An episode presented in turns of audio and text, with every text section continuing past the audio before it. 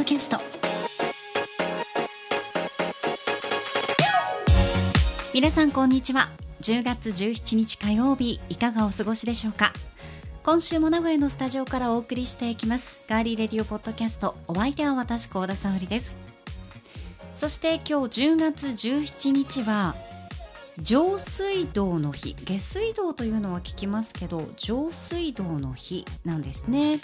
日本で初めて近代的な上水道が1887年の10月17日に開始したことにちなんで上水道の日ということです。さあではガーリーレディオポッドキャストではおなじみのこちらの方にとってもクイズが雑学がうんちくが好きだということで挑戦していただきましょう。挑戦者はこの方です。どうぞ。皆さんおはようございます。名古屋市千種区からやってまいりました。足立剛と申します。よろしくお願いします。よろしくお願いいたします。はい。挑戦者の足立剛さんですね。はい。挑戦していくぞ。はい。では第1問。そんなにあるの？はい。はい。人間の体重のうち水が占める割合はどれくらいでしょうか？1 10% 2 50% 3 80%三番八十パーセントです。ファイナル強し？はいファイナル剛です。違うんですね。正解は2番の50%です。はい。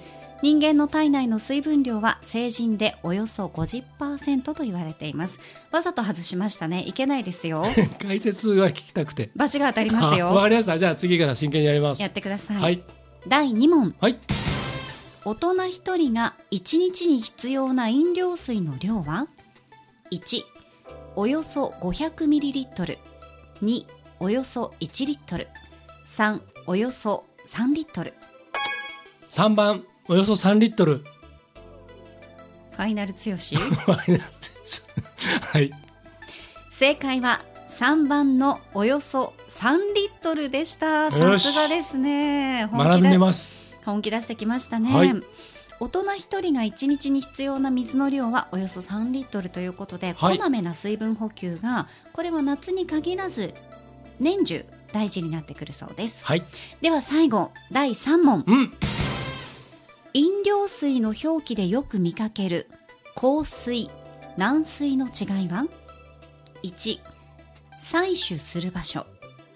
2含まれるミネラルの量3色。二番。2番ですね、はい。ファイナル強し、はい。もうめんどくさくなってファイナル強し、はいファイナル調子です。正解は2番の含まれるミネラルの量です。おめでとうございます。え硬水と軟水の違いは水の中に含まれるカルシウムやマグネシウムなどのミネラルの量の違いなんですね水1リットルあたりに含まれるミネラルの量が 100mg 以上のものを硬水。100mg 以上ね。で 100mg 未満のものを軟水と呼びます。はい。はい。ということで、2問正解の足立剛さんには、名古屋市のおいしい、おいしい、おいしいってなった。おい。しい。い。水道水をご自宅の蛇口からひねって、たくさん飲んでいただきたいと思います。おめでとうございました。ありがとうございます。これで水道代が浮きますね。浮かねえっつの。以上、上水道の日、いきなりクイズでした。はい、ありがとうございます。さあ、どうでしたか？いきなりクイズを出されたお気持ちは。はい、うんあの私ですね、えーポッドキャスト番組であの自然の科学という番組で、えーそれを毎週聞いてるんですけども、えー、そうなんですか、はい、そちらであら、あの玲子先生という方がはい。あのお水の話をうん。していた回を熱心に聞きましてはい。いろいろ学んでまいりました。はい。はい、嫌ですね。プロデュースして、ディレクションしている人が毎週聞いてるんですよ、みたいな。はい。とんだ茶番ですよ本当に、僕が作っているでいいじゃないですか。僕が作っている番組ですっていうので、はい。い、いと思いますよ。ありがとうございます。でも確かに、はい。あの自然の科学では水に対してね、いろんなお勉強をしましたので、はい。気になる方は過去回をね、うん。聞いていただきたいと思います。はい。自然の科学は毎週金曜日はい。配信しておりますのであのあとあの名古屋市にですね、あの水道のあのいわゆる博物館といいますか、はそれがありまして、うん。あの以前住んでた場所のすぐ近くにそれがあってあの、まあ、無料でいろいろあのいろんなことが学んだりはい。体験できたりする施設で,、でそれがねだいぶ整備されて非常にあの、えー、と大人も子どもも楽しめる施設があの名古屋市千種区というところにあります。でそこはあの、まあ、名古屋市の方とかあとまあ多分全国のいろんなうん。あの市町に多分そういう施設はあると思うんで時にはあのそういうところへお出かけになってみると日々なんていうんですかあのあの自分の生活の中で、あの当たり前に使ったり当たり前のことっていうのがえなんこうなってんの？っていうこといっぱいあるんでそういうのを見てみるといいと思いますね。そうですね、はい。私もあの水道博といううんうん。全国から水道のね、はい、水道に関するもののこう博覧会とかうんうん。あって、でそれのあのブースの MC とかさせていただいたこと過去にあるんですけど、やっぱり今足立さんが言われたみたいに当たり前に出るうん。蛇口をひねれば出るお水っていうのがとんでもなくとてつもないたくさんの人の手がそこを通っていて、はい。たくさんのその知恵だったりとか、努力っていうので美味しいお水が届けられたりとかね、はい。うん、ああいうペットボトルのお水私たちもよく飲みますけど、うん。あれあのボトルに詰めてあんだけ美味しい状態を保っているっていうのもね、はい。またすごかったりとか、はい。いろんな勉強になりますので、うん。またそういう博覧会、はい。ね、ある時には調べてぜひお出かけになるのもいいかもしれないでね。すね。ちょっと膨らんだ、うん話が膨らんじゃったあれなんですけど、うんうんうん。ちょっとついでにもう一つだけ、はい。名古屋は本当に日本一お水がうまい美味しいっていうふうにずっと言われてますよね。はい、あのそれは私もそれで行きましたけど。僕もすごくあの最初の頃はあんまり気にしてなかったんですけど、うん気にしてなかったいろんなところへ行って水飲むと、あやっぱ名古屋水うまいんだってうん。改めて思いますね。これだけの都市にしては、うん。名古屋市っていうのは本当にお水が美味しいと思うんです、はい。もちろんあの田舎に行けばね、うん。当たり前に、まあまあ。うん、あの美味しいものもたくさんあるとは思うんですけど、はい。都市部としてはね。やはり努力が、うん。ねすごいんだなということを感じますね。はい、皆さんもはい。ぜひ飲んでみてください。はい。今日は上水道の日でございます。はい、さあではですね、はい。えー皆さんからいただいているメッセージ紹介したいと思うんですが、はい、えー今週は一つだけ紹介します。あお願いします。レクリのですね、はい。武藤さんからおお、誕生日のメッセージが届きました、ありがとうございます。うん、遅ればせながらお誕生日おめでとうございます。素敵な一年になることを願っていますいつかお会いできるその時を密かな楽しみにしていますというメッセージいただきました。ああはい、小宮さん武藤さん元気ですかね？ねご無沙汰しております。ご。無沙汰しております。はい、会いたいですうねん、リアル会いたいですね。そうですね。うん。はい、また。そんな機会が作れたら、そうですはい、ね思います。はい、ぜひ名古屋にも遊びに来てください、そうですね。はい。はい、お待ちしておりますそして番組へのメッセージは今聞いてくださっていますガーリーレディオポッドキャストのページにメッセージフォームがありますのでそこから送っていただくかガリレディの公式 SNS もありますのでぜひフォローしていただいてコメント、メンション、ダイレクトメッセージ、リポストで番組に参加してください。ハッシュタグはひらがなでガリレディ、ガリレディです。皆さんからのメッセージお待ちしています。それでは今回も最後までお付き合いよろしくお願いします。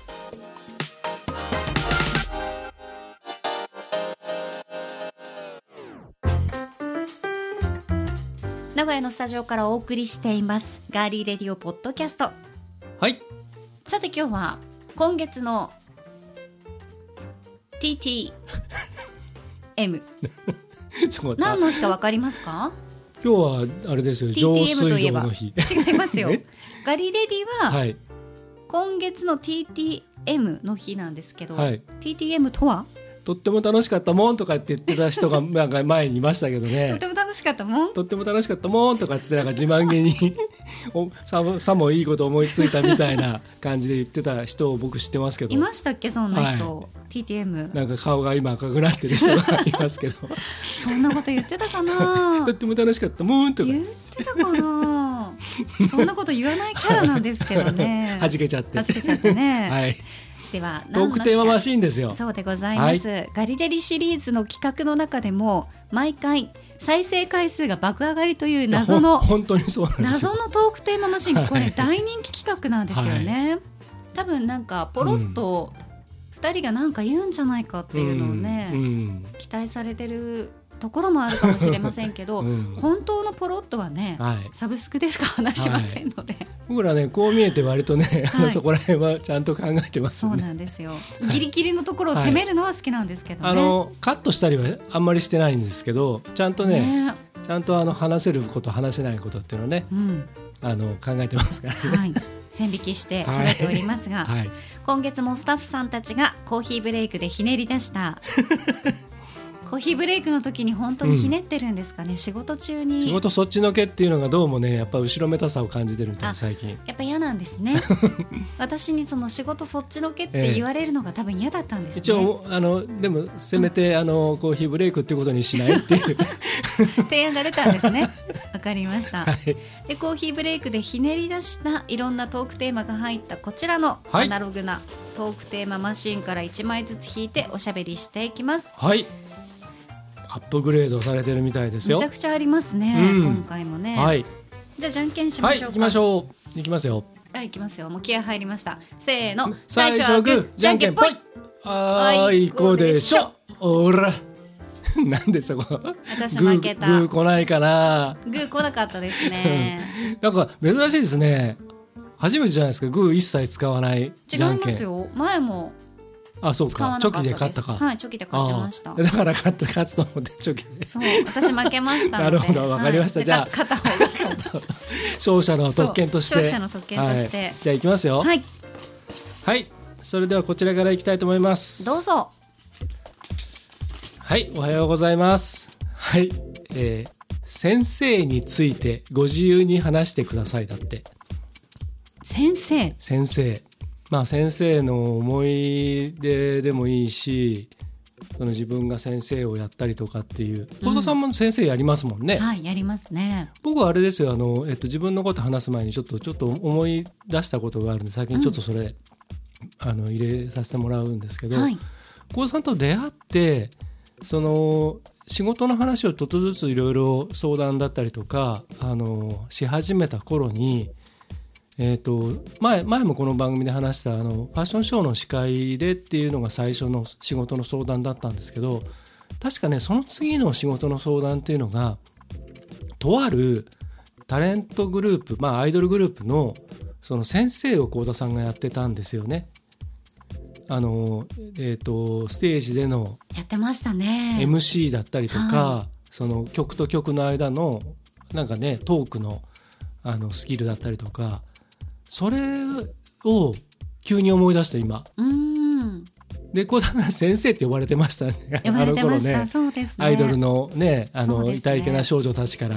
でもなんかたまにまだ SNS でつながってるはい。子とかだとええ「沙織先生元気ですか?」みたいな DM が届いたりとか嬉しいですね。で僕もその、まあ、番組の中で、うん。そのか彼女たちそのアイドルグループにねゲストに来てもらってうん。幸、田さんが MC でこういろいろあのインタビューというかあのした時に、まあ、僕それディレクションしてましたけれどもそのみんながね「沙織先生沙織先生」って ああ慕われてるなと思って。いやなかなかやでもやっぱり人にね、うん。教えるっていうのは、うん。まあ一個人でもそうですし、うん。そういうなんか企業に行って、うんうんうんあのどういうふうにはい。ね営業の時に喋るのかとか、うんうんあとはなんて言うんですか？その伝え方が難しいと、はい。今ハラスメントまるまるハラスメントが多いから、はい。そういうのをどうしたらいいのかっていうのとかも言ったりとかする、うん。したことあるんですけど、はい。なかなかねその自分がこうですよって思ってることをその人に伝えるのって1人1対1とかでも難しいのに、はい。1対大人数ってなるともっと難しいんですよね。そうん。うん。ただそういう時はその人一人一人がうん。どういうタイプなのかっていうのをなるべく早めに見極めるように、うん。で見極見極め間違いをしないように、はい。うん。うん。ようには気をつけてますかね。うん。うん結構だから楽しいですよでも、うん。そういうのは私好きですね。そうですよね。向いてると思いますけどね。この人はこういううん。ところを押せばうん。やる気が出るんだとか、うんそういうのは分かりますかね。だからそのよくこのガリレイでも話題に出しますけど、そのいわゆるあの人間観察っていうのをねあの得意としてるじゃないですか小田さんね、あと最近洞察力だったりとか。最近無っていうのを得意にしてます。で無の中で無になってる状態でこう観察とかもできるじゃないですか。そうですね。ちょっと機械的な動きでこう,、うん。こういうねあのね目だけでね、うん。こうやってますけどね。なんかね、うんあの観測してる人みたいな 感じになってますけど、ね、野鳥の会の人みたいにねなってますけど。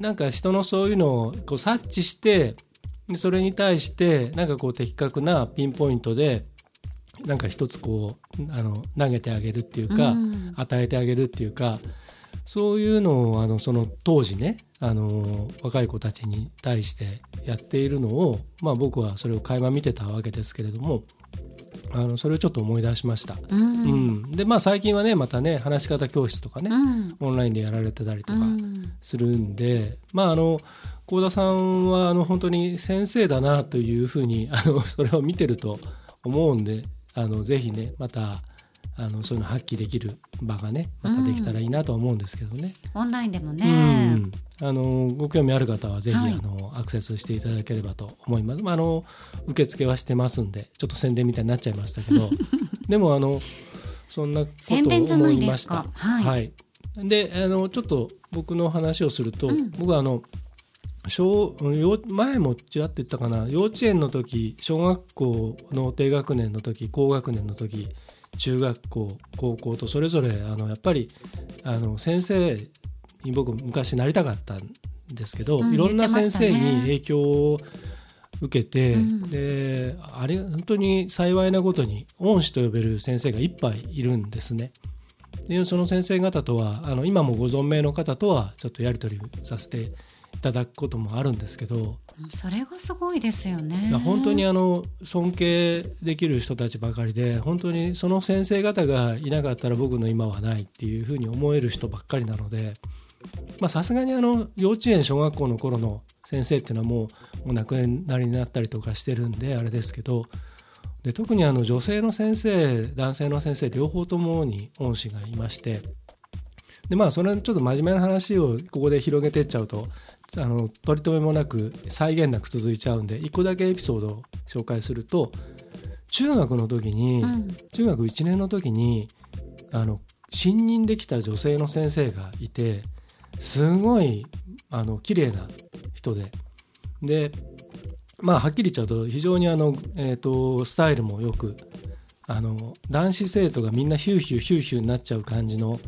女性の先生がいたんですよ。で国語の先生だったんですけどうんで僕もずっと国語の先生になりたかったのでその先生になんかこういろいろあの教えてもらったりとかしてたんですね。でちょっとこうドキドキもするぐらいちょっと美人な人だったんです。である時僕、まあ、テニス部だったんで夏とかテニスの練習を校庭でやって練習終わって帰る時にあの自転車乗ってねあのえー、と堤防のところをこうやって走っていくと学校の校庭の横が堤防だったんですけどそこにプールがあるんです。はい。で、えー、とそこのプールのところに差し掛かった時に、うん。その先生が一人だけプールで泳いでたんですよ。でしかも真っ赤いビキニ着てたんですよ。でもう止まっちゃって僕。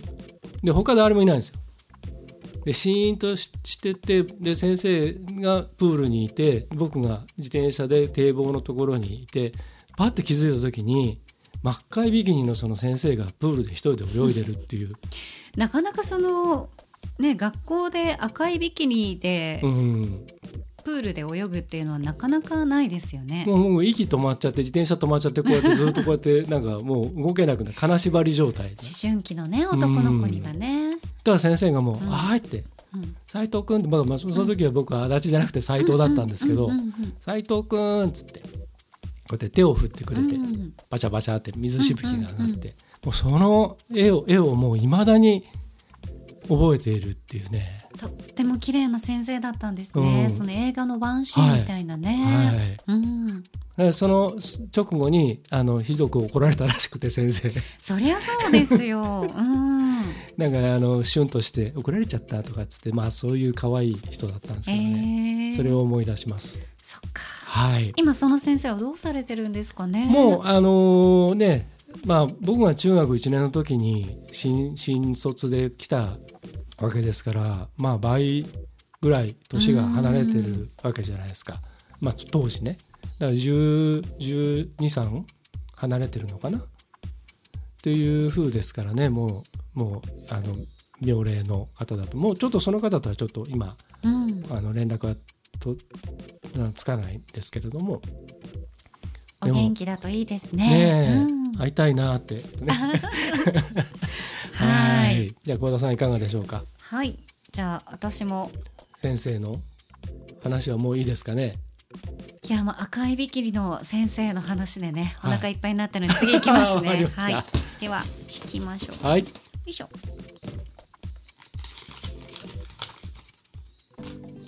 はい。足立さんに来ましたよ。え？足立さんへ。うん。ポッドキャストの配信者になりたいんですがマイクも高い機材も高い。どうしたらいいですか？あーこれはもう足立さんにです。私わかんないもん。あ わかんないもん。私わかんないもんその 配信のね、はい。仕方とかね。もうあの、んもうあの今時あれですよ。もうスマホ一つあればできますから。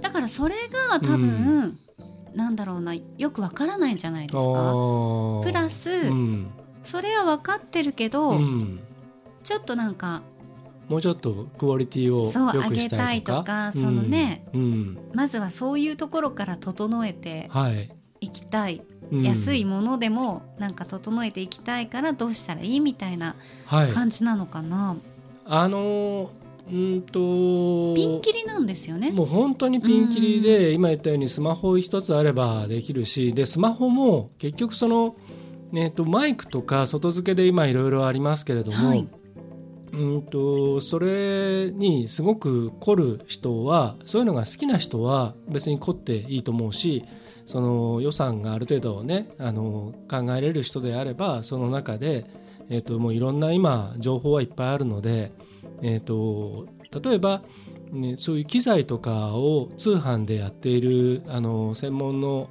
あのサイトというかまあ多分日本で一番有名なのがサウンドハウスっていうあの、まあ、会社がやってるその、えー通販サイトがあってうんでそれこそ、えーで楽器から、えーそういう機材から、えースタジオの椅子とかそういうものまで含めて小物からあらゆるものが手に入る通販サイトがあるんですね。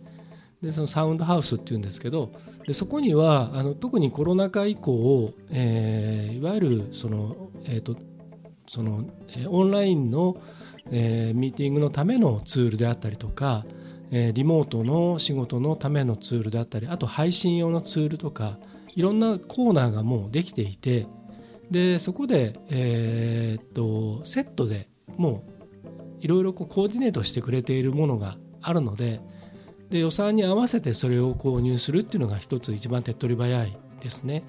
でえー、とそれを例えば見てある程度知識をとか情報を得た上で、うん。それに類したものを例えばアマゾンとか、えーもしくはヤフオクとかメルカリとかいろんなところで、えーそれをピンポイントで買安く買うっていうやりそう方でもいうところにも、うん、あの出てたりするんですね。いっぱい出てます。は結局まああの買ってみて使ってみてあの自分にはあまり難しいなとか、うん逆に物足りこないなとかそれでもうすぐ手放しちゃう人って今すごく多いので、結構新しいものが出てたりするんですね、まあ未使用のものもあったり。そうなんだ。写真だけ撮ってもうすぐ出しちゃうっていう人もいいるのでうんうんうん。んそうすると結構目玉のいいものも出てくるもんですから。はい。正直僕もそういうの結構使えます。あの、へー。うん、あのこの僕の場合はピンポイントでこれが欲しいっていうのを決めて、でそっちで探すと未使用品もう半額以下みたいなの出てたりするんで、うん。それ買ったりすることありますしだから例えば何万円も出してあのまああのはっきり言っちゃうと,、えーっとよく通っぽい人がこれを買うべきだとかこれまず最低限これを買って使いなさいとかっていう人いますけどまあ僕は別にそれの類似品とかあの、えー、と互換機というかちょっとこう値段の安いね、うんそういうものでも全然使えると思うし別に放送局を作るわけでも、放送機材を揃えるわけでもないのでさもう繰り返しになりますけどスマホ1台でもできるようなものなのでそこに何十万もかける必要ないと僕は思うのでだからそういうのを、えー、と買えばいいと思うしでもっと言っちゃえばもう遠慮なく相談してくださいと直接僕に。うんうんうん はい、そしたらあの、えー、と僕があの例えば他の方に聞いたら3万かかるところを僕だったら1万円で、えー、とアドバイスしてあげることできますので、うんうん。別に変なあれじゃなくてね。あの商売ですか？商売商売です 商か売じゃない。そういうなんかテキスト テキストをテキスト売りましょうか。売りつけるんですか？3万円でテキスト売りましょうか。ダメですよ。おねだり女子って言うんですって、おねだり女子は、うん。もうおねだり女子捕まりましたから。前前僕ママ活って紹介してそれニュースでママ活って紹介されてたんでそのままそれ言っちゃいまし足立さんたけどが言ったそのママ活ってやつは、おねだり女子。いいただき物女子ですよ、おねだり女子じゃなくていただき物いただき物女子、ね。リリリリちゃんかなんかでしょ？そうそうそうそうそうそう。あの人がね捕まった最近はもうその言葉に置き換わってましたけど、ニュースも全部。まあそれはいいんですけど、うん。とにかくで、えっとちょっと話長くなっちゃったので、まあ、まとめますけどとにかくそういうのをまず興味持ってやってみる。でいきなり何万円も出しちゃうのはもったいないからうん。例えばスマホもうしつこく言いますけどスマホ1台も結局その、しえっとどういうどこに置いてどういうふうに喋るかとかあの向きだったりとかあと,、えっと一番気をつけてほしいのは撮る場所。ノイズとか？ノイズじゃなくて場所。うん、あのね例えば広い、えー、と会議室みたいなところで撮ってる人よくいるんですけど、うん。部屋が鳴るんですよ。ああそうですね、うん。でそれを結構、うん、とタレントがやってるポッドキャストでも平気でそういうのやってたりするんですけど僕はあれだけはどうもいただけなくてできればコンパクトな場所もしくは、えー、と壁ばっかりだったらカーテンがある場所だったりとか要するに反響音があんまりない場所。うん。でそこでかつその例えばスマホをテーブルの上に置いて離れた場所で撮ればなもう残響音が広がるに決まってんだからだからその、えー、と距離感そのマイクとの距離っていうか、あと角度だったりとかそれは自分でいろいろこう試してみて一番最適なでそれをプレイバック自分でしてみて配信する前にねこのくらいの音質でいいかなとかこのくらいの音量でいいかなとか。そこさえ気をつければ、うん、でもそこは大事だと思いますよ、うん、お金かけずにむしろうん。その取る場所だったり取り方を工夫するだけでそれこそ投資ゼロで始められるので。なんかあの私とかでもナレーションのお願いでいきなり来たりはいはい。して、スマートフォンでうん。撮って、うん。ちょっと仮で撮って送ってくれない？って言われる時は本当に家の中で、はい。まあ結構近い距離で喋りますね、うん。音取って、でうん。何回かテイク重ねて、はでもうちょっとこうがいいかなうん。みたいなので送ったりとかしますので、やっぱり撮り方とか撮る場所っていうのもね、はい。大事になってくるかもしれないですね。だから何万円も出してうん機材買っても、それそういうことをちゃんとしてなければ、うん。宝の持ち腐れだし、うんそうですね、うん。お金かけなくてもちゃんとそういうことを気配ってるなやっぱ、まあはっきり言います。聞くと分かりますここのこの番組は気配ってるなとか うん。気使ってるなとかちゃんとそこをあの考えてるなとかこれ何も考えてねえなっていうのはいっぱいありますんで。いやまあプロが聞けばね、ううん。んわかるでしょうね、ということです。はい、はい。ありがとうございました。はい。じゃあ。私のターンでしたけど足立さんへっていう質問でしたからね。わかりました。そうなんですよ、はい、じゃあ次はじゃあ幸田さん一つ引いてくださいよ。次。順番変わっていいから僕ばっかりなんか今日喋ってる感じがするんで。じゃんじゃん喋ってもらっていいんですけどね。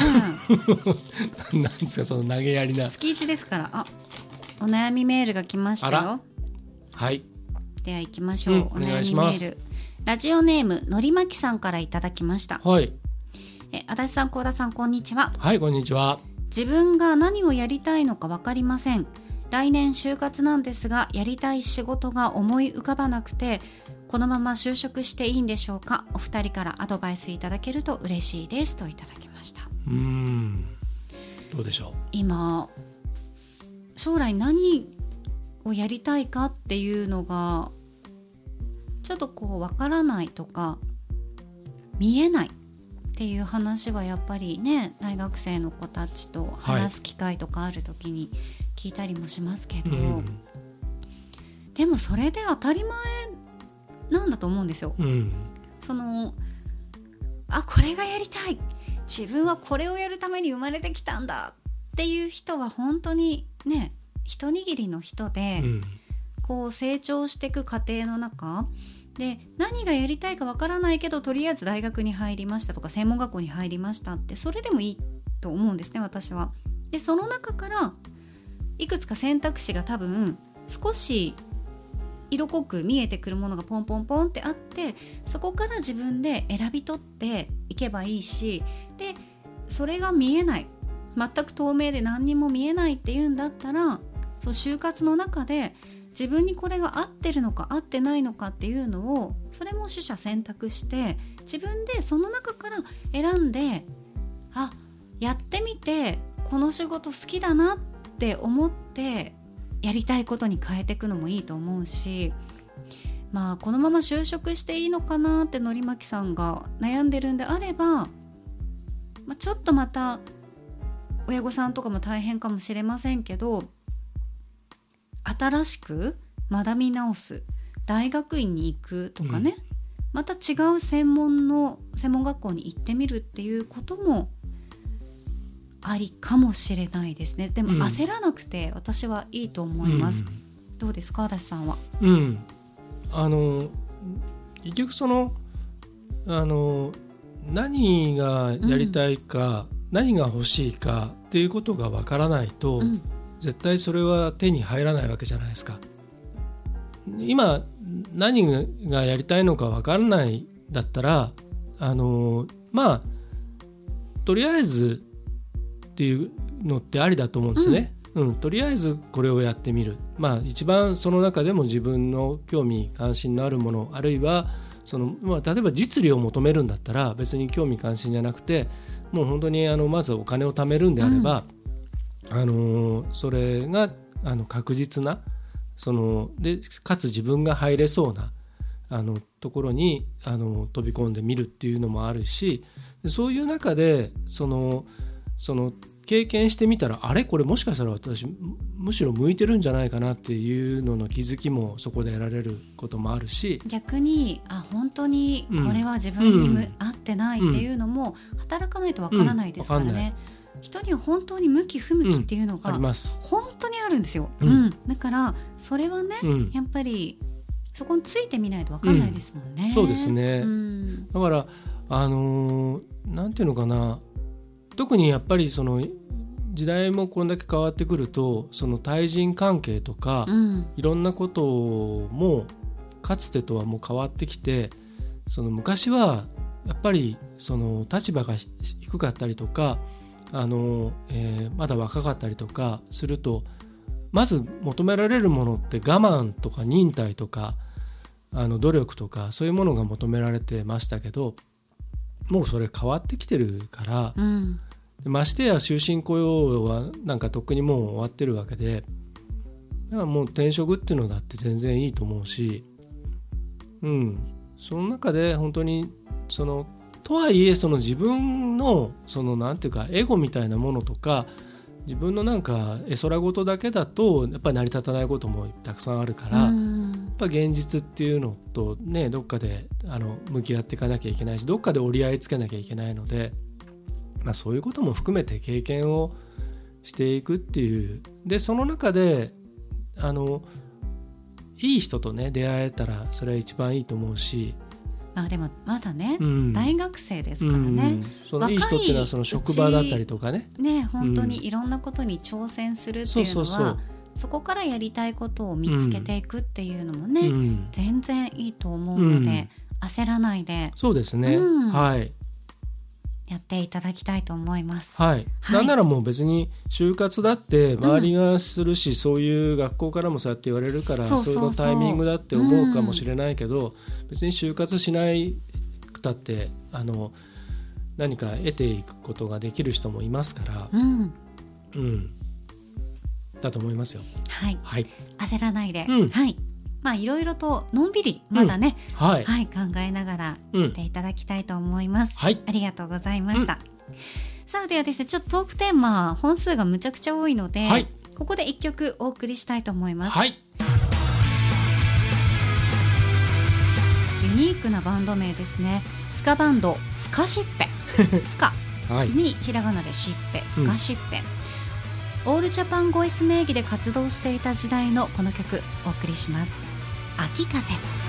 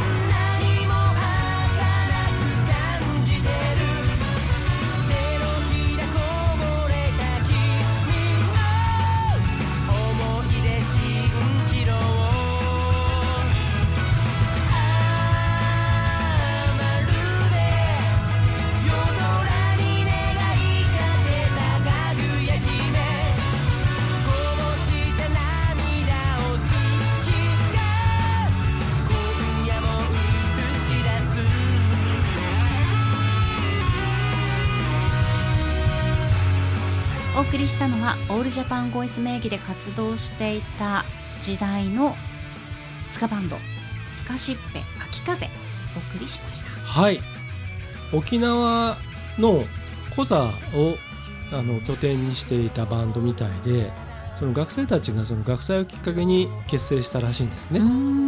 で、えー、と最初このスカシッペっていう 名前でやってたんですけどサマソニとかいろいろ出始めてフェスでいろいろこう人気が出始めてもうちょっとちゃんとした名前にしなきゃいけないんじゃないのって思ったらしくはい。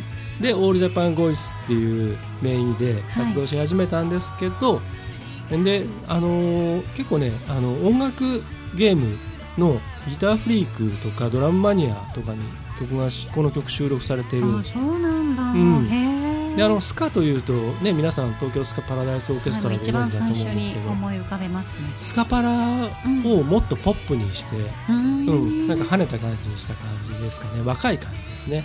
のバンドです。えっ、と今はスカシッペシーズン・オブ・サーカスっていう名前になってるらしいんですけど。ああ名前が シーズン・オブ・サーカスがついたんですね、んん。ということなんでちょっとあのこれ皆さんググっていただいてちょっとあの面白いんで聞いてみてください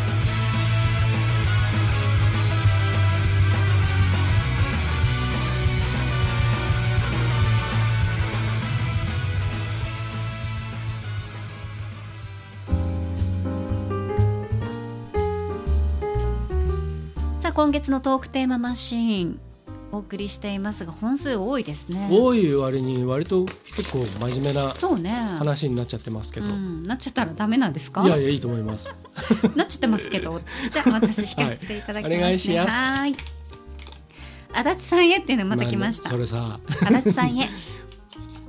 こんな男はやめとけと思う男は、ああはい。ですってよ、うん。うん、ちょっと幸田さんからちょっと言ってみてくださいよ。こんな男はもう若い頃に思ってたこんな男はっていうのと、うん、今思ってるこんな男はってのって変わってます？自分がこう年をこう経てきて。うーんそうですね。でも、まあ、根本変わらないですかね。うん。まあそうだよね、うん。好みはね。そうですね。はい。例えば？私のターンなの？これ。いやいやああなたはほとんど今日ちょっとあんまりあれじゃないですか。もうちょっと喋ってくださいよ。いやいいです。よ いやちょっとまずちょっと。えー、僕も喋りますけど。じゃあじゃあ私にも書いてあったんですよ。幸田さんは、はいあああこんな人いたなと思う人は。あじゃあそれ言ってくださいよ。えこれこんな同じこんな男同じ意味ですか？そうそうこんな男はやめとけで、うんうんあこんな人いたなっていう。ああなるほどね。じゃあまでももうずそこからいきましょう。喋り尽くしてると思うんですけど、うん。う んはい。何そのわかりましゃべお前喋れよみたいな言い方はやめてもらっていいですか、まあうんちゃんといいじゃないですか。まあね、はい。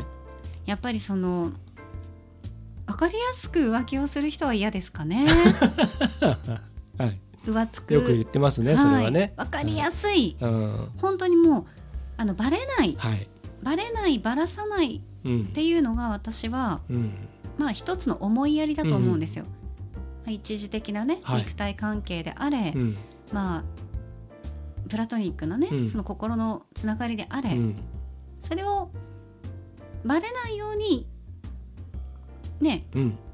最後まで持っていけるんであればそれはもううん。知らないからはい。そのままでいいと思うんですけど、ちょっとねこうどうしてもはい。バレちゃう人が多いですよね。はい。うん。うん。っていうま感じかな。あこれもまあ何度かね繰り返し言ってますけど、うん。結局はその思いやりですよね。そうですね、うん。思いやりが足りない。あとは、まあ、年齢重ねてきて思ったのはその最近はこじらせ男子の人は結構多いですようね。ん。こうね。うん上の人に多いのかなと思いますけど、うん。自分でなんか勝手にねあの好意を寄せて、うん。で勝手に怒って勝手にこじらせてみたいなね、はい。どうされましたっていう、うん。はいはい。どうなさいましたか、うんっていう。はい私はそこに登場人物としてほとんど入ってないですけど、うん。どうされました？っていうね、うんはい。うん。っていうねその、はい。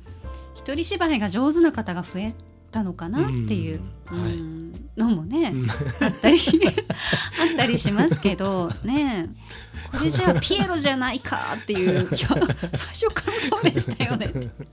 ね、はい。本当にね、はい。大丈夫なんですか？まああのそういう方とはねもう縁はね、今ないですから道家の下手な道家師ね。いやいや本当にはい。本当に、その仕事で釣ってきたりとか、うん。まあ、そういう人とかももう、うん。お腹いっぱいじゃないですか、うん。正直ね。そうね。そう。うん。ね。そういうのもね。あこんな人いたなっていうの過去形ですよね、あのーうん。まあ僕だからそのこんな男はやめとけっていこれ多分うので女性スタッフさんからなんですよ。足立さんにってきてるのはね、そう、うん。僕が答えようとしてたのは今幸田さんが言ってくれたようう、なん。人です。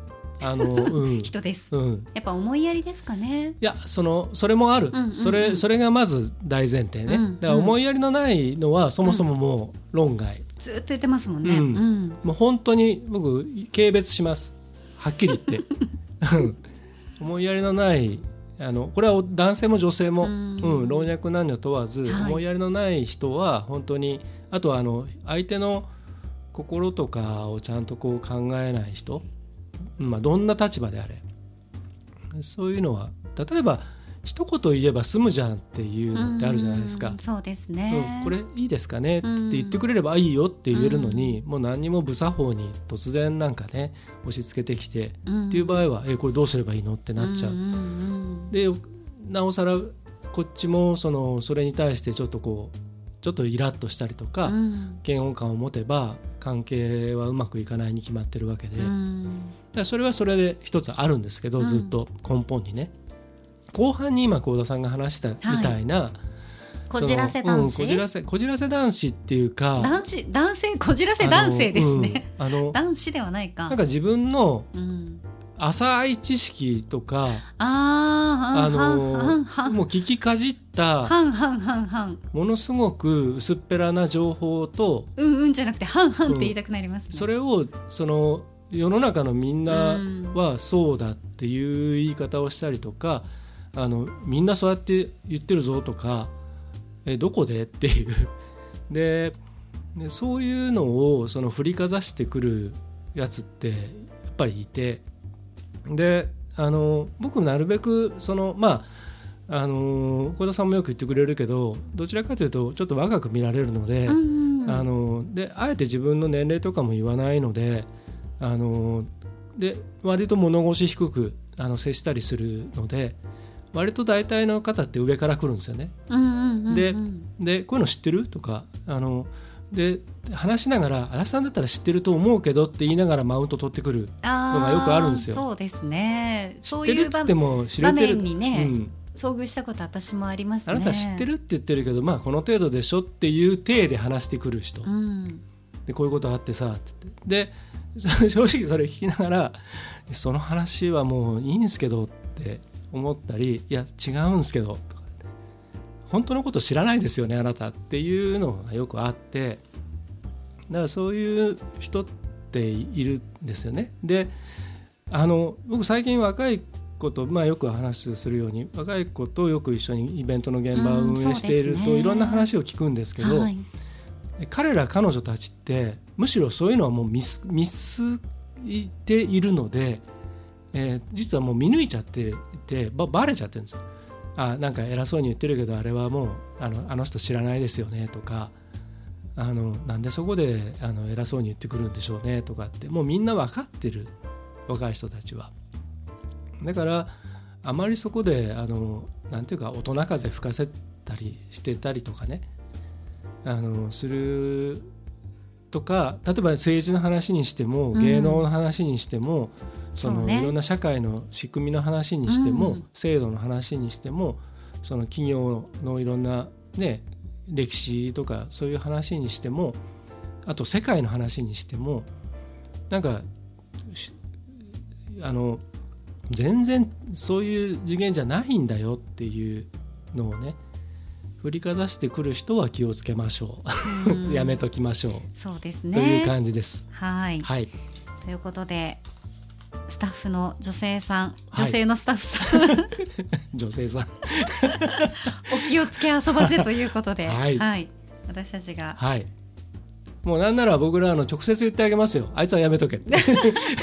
あいつとあいつは名指しでうん、NG リスト。あ出た、ん。NG リストね、もう本当にね もういいでしょうもう、はい。なて感じです。程度が低いね、はい。と思いますね。はい。はい、じゃあ僕ので弾けばいいですかね。そうですはい。ねじゃあいきます。はい、はい。えー、とおいいですか読んで、はい。お二人のやってるガリレジで「まる会議」というシリーズがありますが、うん。これからもしくは新しく「えー、とまる会議」をやるならどんなものですか？だって自分たちで考えるの嫌になったんじゃないですか？スタあッフさんが。ーだからもう好会き議シリーズ。に好きにしてくださいと。二人で提案してくださいと。あんなにあの生き生きとやるんならみたいな。自分たちで考えろまあよと、ね、年内に向けてというテーマにちょっと一応してみましょうか。年内にもう一遍今年会議シリーズを一つ入れるとしたら。あれいいなと思ったんですよ。ん？コンビニのおでんシリーズ。ああいいね。しかもコンビニのおでんで、うん。例えば大根うん。と卵うとん。何かみたいな、うん。その同じものを,、うん。組み合わせを。を2つみうん。二つ3つぐらい、3社ぐらい。だまああー一番一般的なその3社ですね、はい L, で L 社とそうですね。F 社とそうです。あと7あそうですそうです。そういうことです。はい、ね、はい。その3つから同じ具をそうです。同じ種っていうんですかね。そうです。おでんの種を種を。うん。あの買ってきて、うん。それを論評すると。そう。うん、まあでも勝手に。でもあのあれですよあのグミ会議とかと同じ感じです。牛丼とかのあのうな丼とかのやつでよくやってますよネットで。うんうんそうですね、うん、だからすき家松屋吉牛のなんかうなぎをそれぞれうんうん。買ってきて、なんか中尾とかもね、うん。うん。あのグラム数測ってでこれはうん、まず量量から。か。大体ああいうのってネットのああいう比較の企画って YouTube とかでもねやってお土ますよね。産テイクアウトのやつ買ってきて、はい。で大体まずご飯の量は何グラム？へえすごい。でうなぎは何グラム、うん。でこれはちょっと、ね、値段値段がこうだからここが一番得だとか。で次に今度味ここはちょっと濃いとか薄いとかうんっていうのはよくあるんで、まあ、それになんかちょっと近い感じになっちゃいますかね。うんうんうんうん。やっぱりその手軽に誰もうがん。購入できる場所じゃないとそういうのはねそうですね。比較するのはね、うん。もう蓬莱家のうなぎのテイクアウトそれだとねちょっとまた違ってきますからね。だからできれば僕らのやつを聞いて、その全国の方々とかがあじゃあちょっと自分も食べ食べてみようとか、うん。飲んでみようとかっていう方がいいですもんね。そうなんですよ。注文してみようとかね。だからまあそのコンビニだったりとか、そう、うん。まあお店でもいいんですけど、うん、あと何かあります？あとなんでしょうね。おでん、まあおでん会議。前から言ってるようにお酒は正直あんまりやりたくないんで、まあ年末のうん、やりたくないっていうのはスタジオでね。ああ確かにね、だからそのスタジオではちょっと無理ですね。まあ逆にスタジオで、あのうまいことスケジューリングしてやるっていうのもありですけどね。前の梅干し会議みたいにね、はいはいはいはい。でもまあだったらまあどっかでそのどっかであのお店使わせてもらってうん。やってもいいんですけど、うんうんうん。飲み比べをね、うんうんうんうん。まあ、飲み比べは別にすぐできますからね、まあそうですね、うん。でもなんかちょっとユニークなガリレジならではのっていう風だとなんでしょうね。例えばこれからまあ年末に向かって結構いちごが出てくるじゃないですか。ああ1月から5月ですもんね、うん、いちごは、とかまあクリスマスの時期にねあのケーキに使うように割と最近ちょっと早いものね。早いものが出てきたりりもしますけけど、はいはい。まあいちごはちょっとさすがに一粒ずつ買えないか。そうね。高級なやつだとね、うんあるけどでもちょっともったいないよね。もったいないうん。私こうみんながうん。お手軽にっていうのがうね、んうん。チーズとか。チーズ。チーズとかあとなんだろ一応ね今出たのは全て書いてはいますけど、うなんかスイーツだとまたね、うん。結構ごつい感じになっちゃいますもんね。食べれないしねそんなたくさんね。ちょっと2人のねうん。胃が持たないですよね、はい。うん。なんでしょう。まあ年末12月ないしまあ前ちらっとあのなんだっけグミ会議の時に、うん。まあ、年内になんかできればとかって言ってましたけど、はい。まあ、仮に年内だとしたらやっぱおでんですかね、うん。が一番濃厚ですかねおでんおでんのあ例えばゆ小田さんゆで卵大好きじゃないですか。好きです。卵ね。ね。うん、ゆで卵、まあ、が一番好きですけど、うんうんうん卵が卵自体が好きじゃないですか。はい、なんかそういう系例えばあのーうずらの卵のゆで卵に一番合うもの。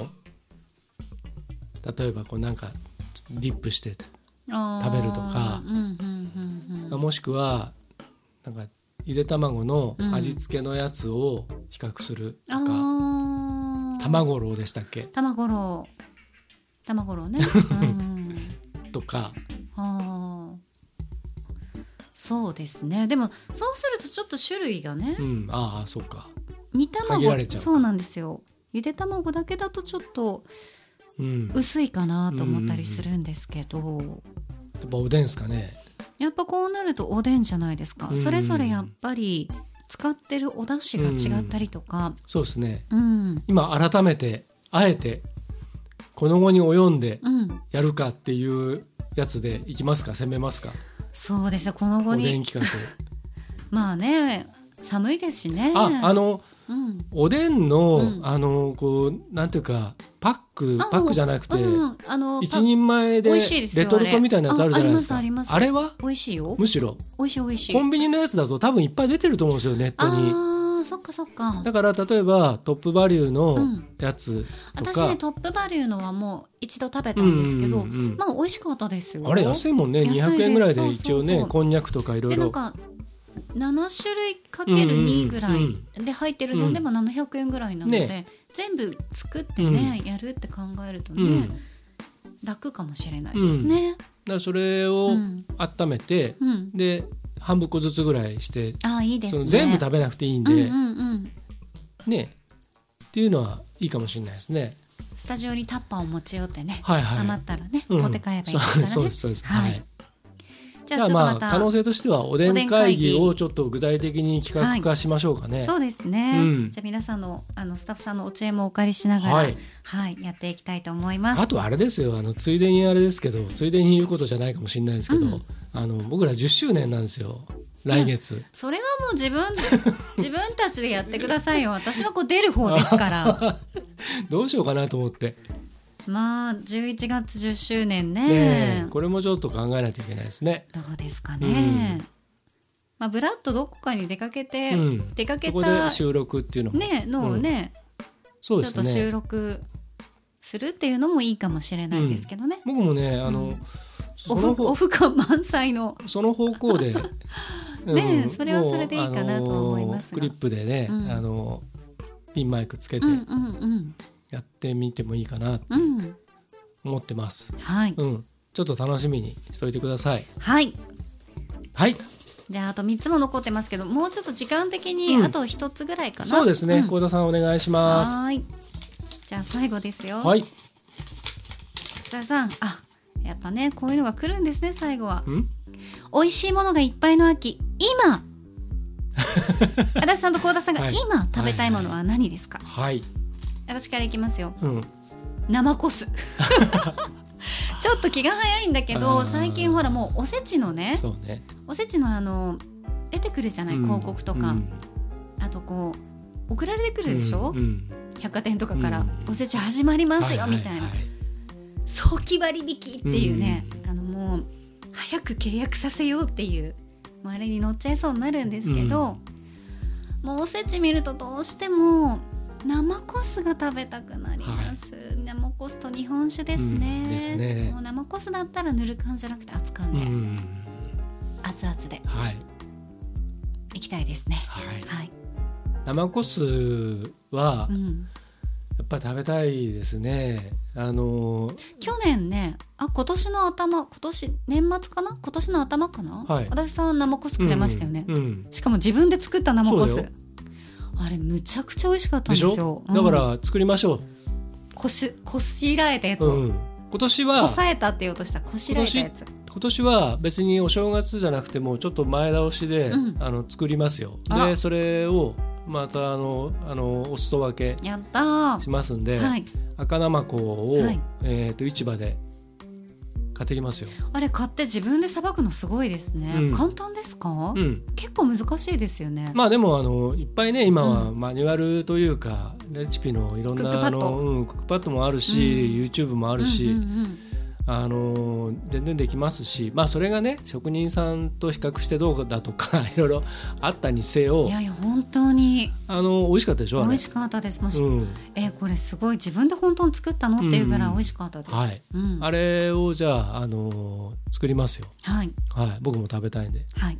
カキスとあいいですね。かきすね、うん。うん最高ですね。カキスとじゃあカキスと、うん。えっ、と生コスとそれと,、えー、とこのこの白、うん。うん、小肌？うんうんうんうん。と,、えー、とこの、えー、とあとアジ。うん。これ4つつけます。やった。酢で。はい。はい。それをお作りします。では楽しみにはい。年末しておりますので。よろしくお願いします。はい。じゃあ足立さん今ねはい。今食べたいものよ。今浮かんだもの。うん。はい。えっ、と生コス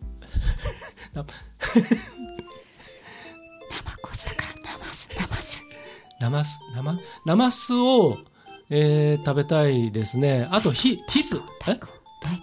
大根おろしを大根えっ、とぶり大根とか。はい。あとはあのイカと大根を煮たやつとか。イカあイカフェ。イカフェ？イカ？韓国はい行きたい。はいイカフェ。韓国に行韓きたいな。韓国そろそろ行こうかな。マッコリ。うん。マッコリマッコリ飲みたい。あのこの前あの生マッコリあ この前あのマッコリの美味しい店行ったんですけどあのプルコギを食べながらあの美味しかったですね。牛肉。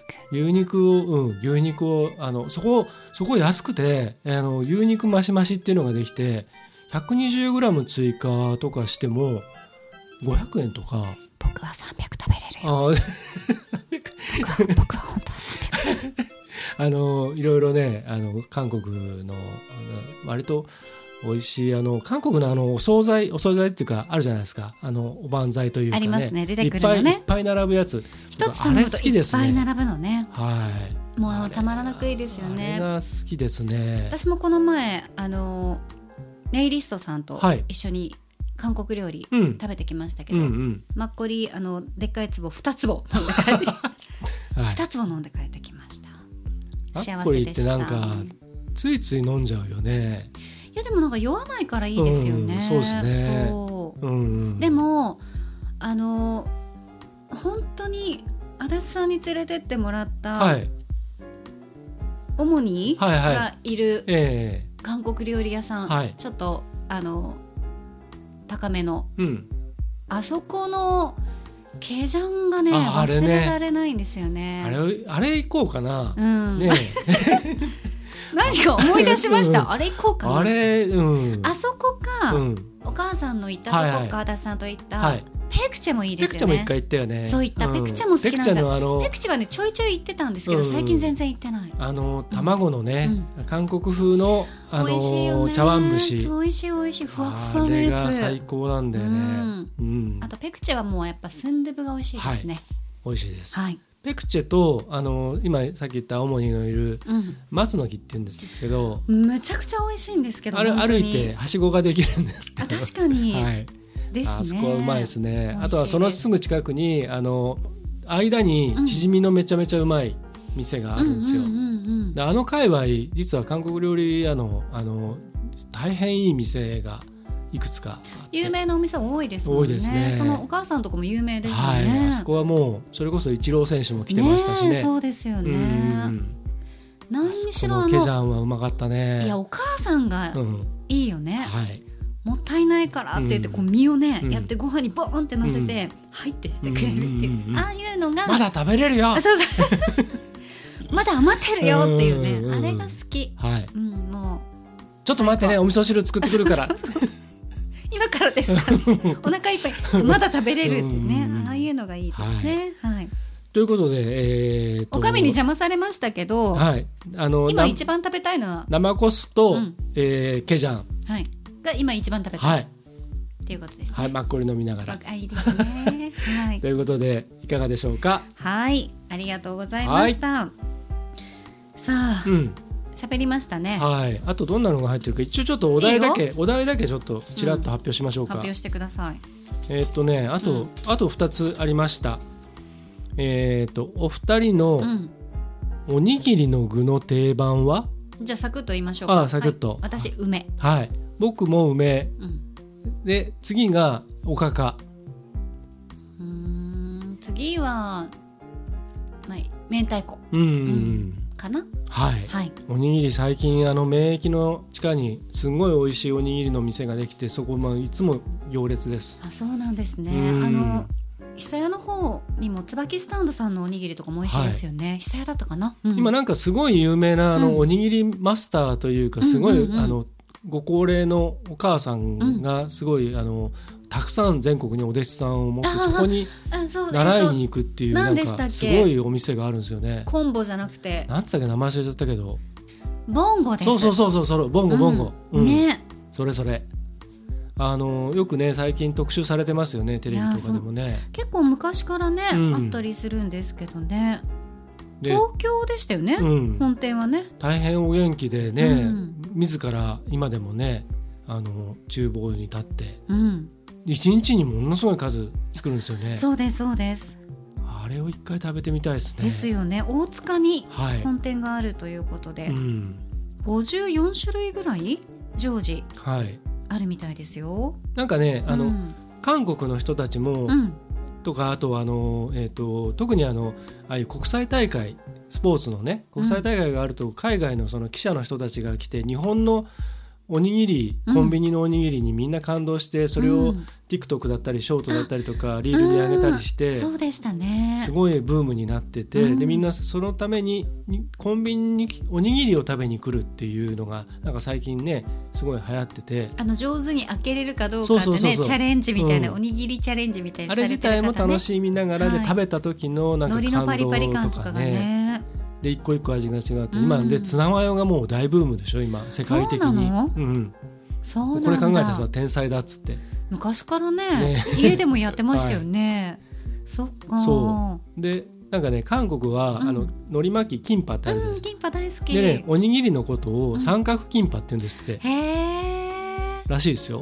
そうなんだ、は韓国に行った時とかもキンパ、い、うん、青唐キンパとかしか食べてなかったあから、ーうん、おにぎり自体そんな見なかったかもです。うん、最近流行ってる。ってですよね、そうですよね、うん見なかったです。はい、うん。まあそんな感じですね。はい。じゃああと一つ、えっと、タイトルだけいちょっと言いますね。えっと、DM や メッセンジャーでうん。着信に気づいて、うん。後で読もうと思って開いたら削除されていました。とっても気になっています。だって。えー、なんでしょうね。なんでしょうね。なんか多分ご飯行かないですか？とか、なんかそういう軽いだやつだったらいいんですけどね。うんそれか重たいやつだと何があるんですかね？いやだから謎じゃないですかね。ねえ。だあの多分こうなんか仕事やってる時とか、うんなんか移動中とかにちらっと、あタクシーあ誰々だと思ってで後で見ようと思ってで、開いたらそそのメッセージは削除されましたって、うん LINE とかでねあったりもしとますよね。かあとあのえっ、と Facebook のメッセンジャーとかだうんとそういうの残ったりしあますよね。残りますね。削除されました、うん。結構気になりますよねこれ。あーでもそういうの気になるかもしれないですうん。軽いやつだったらそんなすぐあでも間違えて送っちゃったとかだったらいいんですけどあでもあダメだっていうあうん送っちゃダメだったんだとか思って、そういうなんかちょっと夜とかだったらねそういうことする人、うん酔っ払ってちょっとうんこう、寂しくなっちゃってそういらっしゃったかもしれないですけど、うん。足立さんにねおガールズの皆様が ね切ったとはいえどもね、まあ、ちょいちょいあるみたいですからねそういうご連絡は。はい。そういうことかもしれないですし、うん。またなんかもう死にそうっていう 謎の謎の死にそう強しマン助けてっていう感じだったかもしれないですけどもうねこの場をお借りしていますけどうちの足立はもう助けませんので。もうちょっとねありがとうございます。ありがとうございます。代弁していただきまして。はい、もう助けませんので、はい。そこのあたりはもうあのご自身、ご自身たちで、はい。頑張っていただいてね。そんなに僕、うん。人の人生背負えるそうなんですよ。あのような、うん。あの器はないので僕。あの軽いねものだったらいいですから、あの重たいものはちょっとね、はい。はい。っていう感じなんじゃないのかな、ねどうなんですかね。これはあのはい。足立さんに例えて言いましたけど、でもスタッフさんとか若いから気になっちゃうんじゃない、え気になっちゃう。だからその例えば、うん。その誤作動ってあるじゃないですかたまにね、はいはいあので今年夏めちゃくちゃ暑かったでしょ、暑かったで僕仕事のイベント現場とか運営してる時にまあスマホ持ってなきゃダメですね。そうスマホずっと持ってなきゃいけなくてポケットの中に入れて、でまあちょっとしたやり取りとかその報告連絡とかっていうのはグループの中で、うん。まあ、結局 LINE のグループとか作ってそういうのやり取りするのが多いんですけど、うん。全国からまあ30人ぐらいそのグループにいて何かあるとそこに入れてきてで事務局がそれを見てみたいなのがあってもう途中で送れなくなっちゃって誤作動熱くなってね。って。であの打てなくなっちゃったりとか触ってないのに変なとこが動いちゃったりとか。ありますようね、ん。あの夏フェスとかうにん。行った時とかそういう誤作動が結構起きて、ちょっとスマホが様子がおかしかった時ありましたね。何回も再起動してやったりとか、もうね下手するともうメメモみたいなところに一回打ったやつをコピペして貼って打ったりとかっていうのがあって、まあ、それに近いものであれば別にいいんですけどね。誤作動かなんかで、うん。あ送っちゃったって自分であーってなって、あうん。関係ないよって言って、まあ、消したっていうんだったらいいんですけどね。そんな感じです。どうなんですかね、はい。足立さんに来たその、はい。ねメッセージはちょっとまた理由が そういう誤作動ではないような気もしますけど、もう一切そこは触れてないです。触れて触れてない、はい。あれなんだった？とかっていうのは一切出してないです。たそうですか、はい。それを待ってらっしゃるアクションだったかもしれないということで、はい。はい、軽めのアクションだったかもしれないですし、重めだったかもしれないというこことれですね。ねこういうなんかじわじわアウティングするのやめてもらっていいですかね？わかりましたやだね。はい。うん。はい、はい。ということで、えー今月のトークテーママシーンもいろんなお話できましたね。はい。はい、本当にこう振り幅がねうん。たくさんありますけど、まあはい。最後はうんやっぱりこう、ね足立剛をうんこオチに使う、うんうと。追い詰めるようなものがやっぱ出ましたね。はいスタッフさんもやっぱちゃんと考えてますね。はい。よかったです。さあでは皆さん来月のトークテーママシーンの日もどんなトークテーマが出るかお楽しみにそして皆さんからのお悩みメールもお待ちしております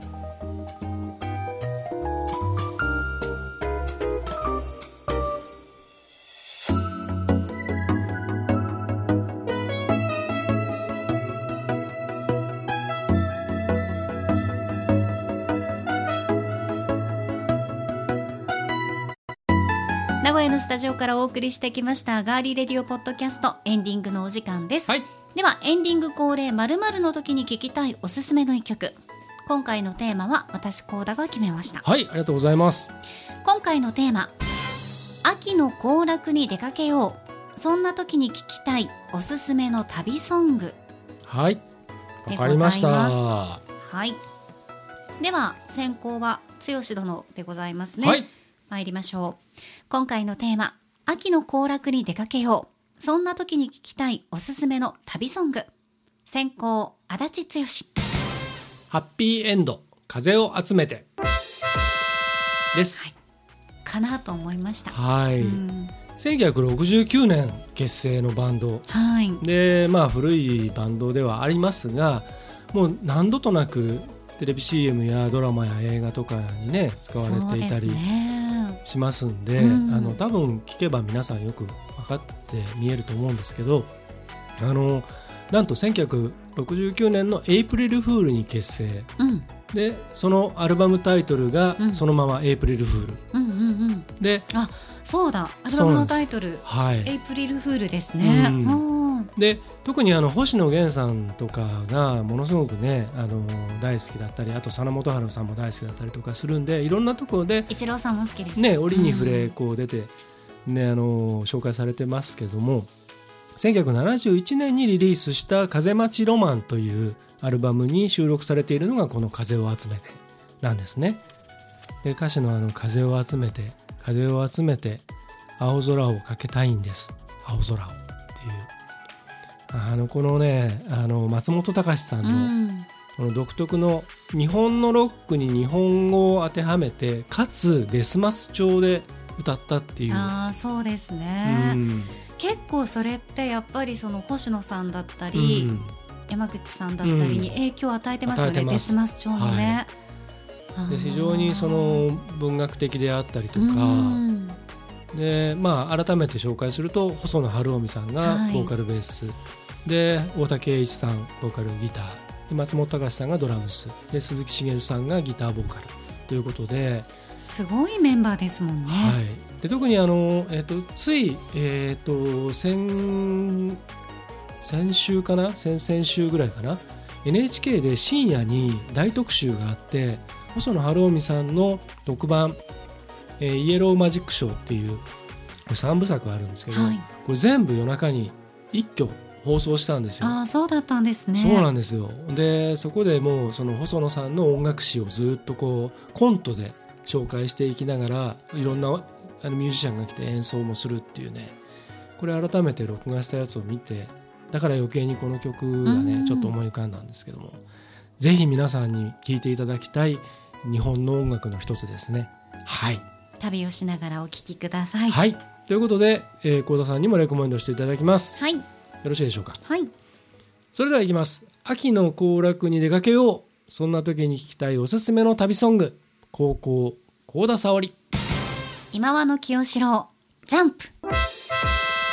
はいはい。もういいね。いいですよね。うん。本当にこう何もかも投げ捨てて、うん。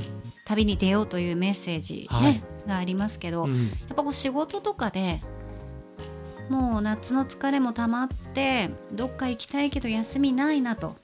でももう年末もうん。差し迫ってると、はい、結構もう気持ち的にもこう疲れるし焦るでしょ、うん。そういう時にこうストレスが人はやっぱりね仕事じゃなくてもはい。溜まることがあるので、そういうストレスを溜めてる人の背中をこう押してちょっと一日日帰りでもいいからどっか行っておいでよみたいなね、でそんな時にこの清志郎さんのはい。歌声でうん。ジャンプを聴くと、もうすごくいいなと私は思ってこの曲選曲させていただきました。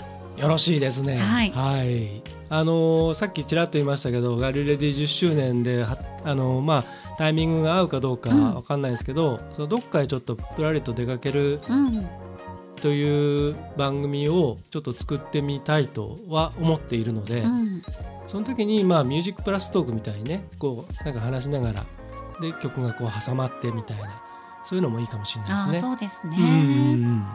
はいジャンプいいですね僕大好きです。私も好きです。はいさあ今日私たちが紹介したのは秋の行楽に出かけようそんな時に聞きたいおすすめの旅ソングでしたがこういった私たちが紹介しているおすすめする音楽は Spotify のプレイリストガリレリレコメンド10になりました。10でぜひ聴いてください。これまでのプレイリスト1から9ももちろん楽しむことができます。さあそしてガリレリのスピンオフ番組ナチュラルサイエンスラボ自然の科学。今週金曜日は10月のマンスリーテーマ食から。非常食の歴史をお送りします。はい。自然の科学は防災士でもある玲子先生が毎回防災の豆知識も教えてくれます。ガリレリナチュラルサイエンスラボ自然の科学フィーチャリング玲子先生。玲子先生のノートの記事と合わせてぜひチェックしてください。はい。そしてこちら本家ガリレディ。うん。次回は10月24日火曜日に配信予定です、はい次回はこちらも割と人気の、うん。えープレイバックシリーズお送りします。はい。2021年の10月。2年前。はい。ちょっともう2年前何を選曲したかはうんね。覚えてないですね,、はい。まあ、コロナ禍でもありましたしね。そうですね。ん。まだね。そうですね。はい。はい。ということでもうガリレリ10周年まであと1ヶ月。まあさっき言ったみたいに、はい。ねまあいろいろとうん。どういう風になるか分かりませんけど、ええ。企画が動くかもしれないと。そうですね。旅企画がうん動くか。も、でそのタイミングの配信じゃないにしても、うん。10周年記念企画としうん。てその後にやってもいいですしね。ああ、そうですうん。ね、はい。はい。楽しみにしていてください。はい、わかりました。では今週も皆さん最後までお付き合いいただきましてありがとうございました。ちょっとね、朝晩、まあ、ちょっとというか、だいぶ涼しくなってきましたので、風邪ひかないように気をつけていきましょう。ガーリーレディオポッドキャスト、ここまでのお相手は？ディレクターの足立でしたそして私、高田沙織でした。では皆さん来週もお楽しみに。